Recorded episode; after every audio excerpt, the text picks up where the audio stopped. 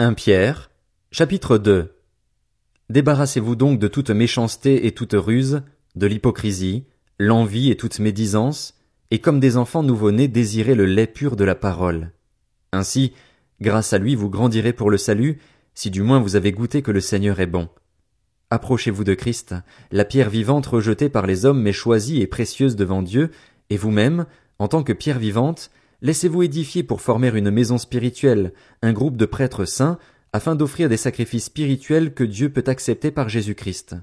En effet, il est dit dans l'Écriture, Je mets dans Sion une pierre angulaire, choisie, précieuse. Celui qui croit en elle n'en aura jamais honte. Elle est donc précieuse pour vous qui croyez. Quant à ceux qui désobéissent, la pierre rejetée par ceux qui construisaient est devenue la pierre angulaire. Elle est aussi une pierre qui fait obstacle et un rocher propre à faire trébucher. Ils s'y heurtent parce qu'ils désobéissent à la parole, et c'est à cela qu'ils ont été destinés. Vous, au contraire, vous êtes un peuple choisi, des prêtres royaux, une nation sainte, un peuple racheté afin de proclamer les louanges de celui qui vous a appelé des ténèbres à sa merveilleuse lumière. Vous qui autrefois n'étiez pas un peuple, vous êtes maintenant le peuple de Dieu. Vous qui n'aviez pas obtenu compassion, vous avez maintenant obtenu compassion. Bien-aimés, je vous encourage, en tant que résident temporaire et étranger sur la terre, à vous abstenir des désirs de votre nature propre qui font la guerre à l'âme. Ayez une bonne conduite au milieu des non-croyants, afin que, là même où ils vous calomnient comme si vous faisiez le mal, ils remarquent votre belle manière d'agir et rendent gloire à Dieu le jour où il interviendra. À cause du Seigneur, soumettez-vous à toutes les institutions établies parmi les hommes, soit au roi parce qu'il est au-dessus de tous, soit au gouverneur parce qu'ils sont envoyés par lui pour punir ceux qui font le mal et approuver ceux qui font le bien. En effet, c'est la volonté de Dieu qu'en pratiquant le bien vous réduisiez au silence l'ignorance des hommes dépourvus de bon sens. Comportez-vous en homme libre, sans faire de la liberté un voile qui couvre la méchanceté, mais en agissant au contraire comme des serviteurs de Dieu. Respectez chacun, aimez les frères et sœurs, craignez Dieu, honorez le roi. Serviteurs, soumettez-vous avec le plus grand respect à vos maîtres, non seulement à ceux qui font preuve de bonté et de douceur, mais aussi à ceux qui ont l'esprit pervers, car c'est une grâce de supporter des difficultés en souffrant injustement pour garder bonne conscience envers Dieu. En effet, quelle gloire y a-t-il à endurer de mauvais traitements si vous commettez des fautes? Mais si vous endurez la souffrance alors que vous faites ce qui est bien, c'est une grâce aux yeux de Dieu. De fait, c'est à cela que vous avez été appelés, parce que Christ aussi a souffert pour nous, vous laissant un exemple afin que vous suiviez ses traces, lui qui n'a pas commis de péché et dans la bouche duquel on n'a pas trouvé de tromperie, lui qui insultait ne rendait pas l'insulte, maltraitait ne faisait pas de menaces mais s'en remettait à celui qui juge justement, lui qui a lui-même porté nos péchés dans son corps à la croix afin que, libérés du péché, nous vivions pour la justice. C'est par ces blessures que vous avez été guéris. Vous étiez en effet comme des brebis égarées, mais maintenant vous êtes retournés vers le berger et le protecteur de votre âme. Un Pierre, Chapitre 3 Vous de même, femmes, soumettez-vous à votre mari.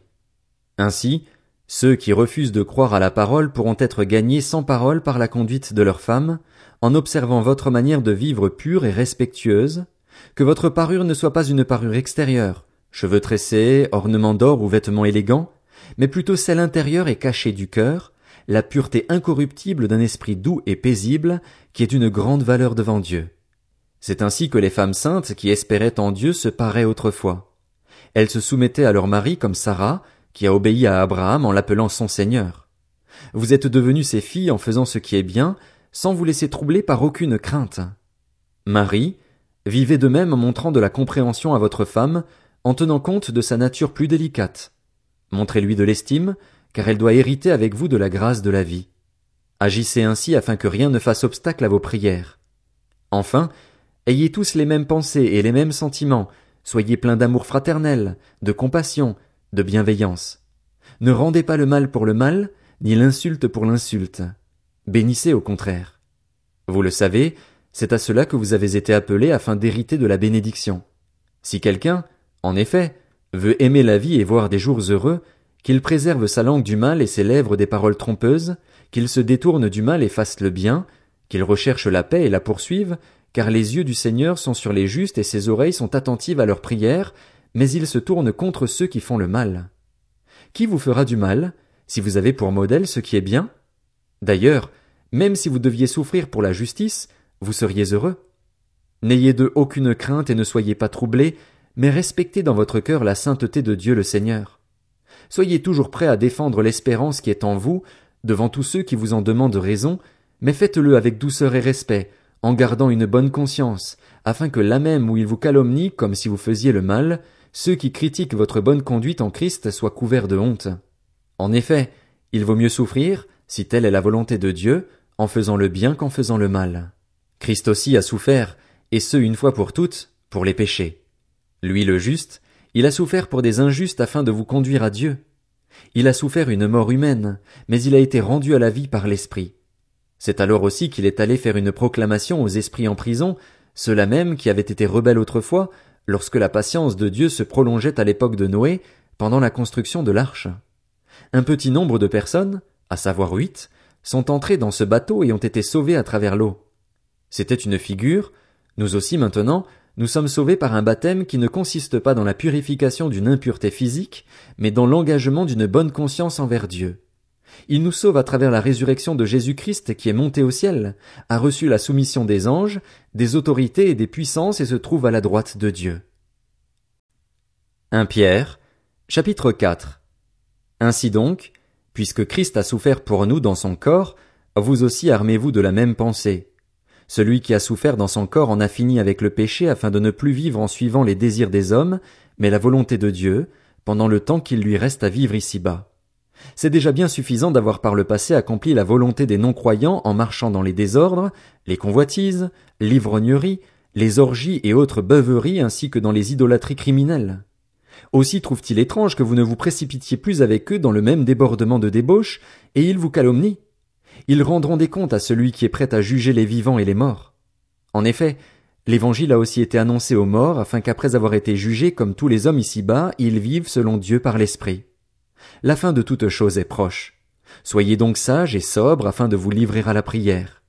Avant tout, ayez un amour ardent les uns pour les autres, car l'amour couvrira une foule de péchés. Exercez l'hospitalité les uns envers les autres sans murmurer. Comme de bons intendants des diverses grâces de Dieu, mettez chacun au service des autres le don que vous avez reçu. Si quelqu'un parle, qu'il annonce les paroles révélées de Dieu. Si quelqu'un accomplit un service, qu'il le fasse avec la force que Dieu communique, afin qu'en tout Dieu reçoive la gloire qui lui est due à travers Jésus-Christ. C'est à lui qu'appartiennent la gloire et la puissance, au siècle des siècles. Amen. Mes bien-aimés, ne soyez pas surpris de la fournaise qui sévit parmi vous pour vous éprouver, comme s'il vous arrivait quelque chose d'étrange. Réjouissez-vous, au contraire, de la part que vous prenez aux souffrances de Christ, afin d'être aussi dans la joie et dans l'allégresse lorsque sa gloire sera dévoilée.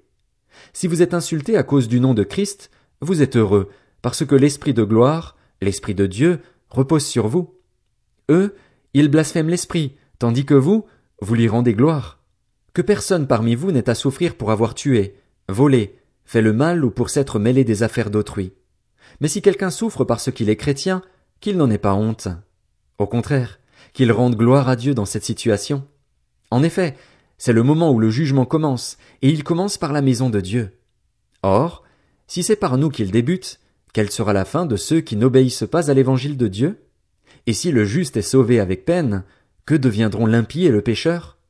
Ainsi, que ceux qui souffrent selon la volonté de Dieu s'en remettent à lui comme au fidèle Créateur, en faisant ce qui est bien.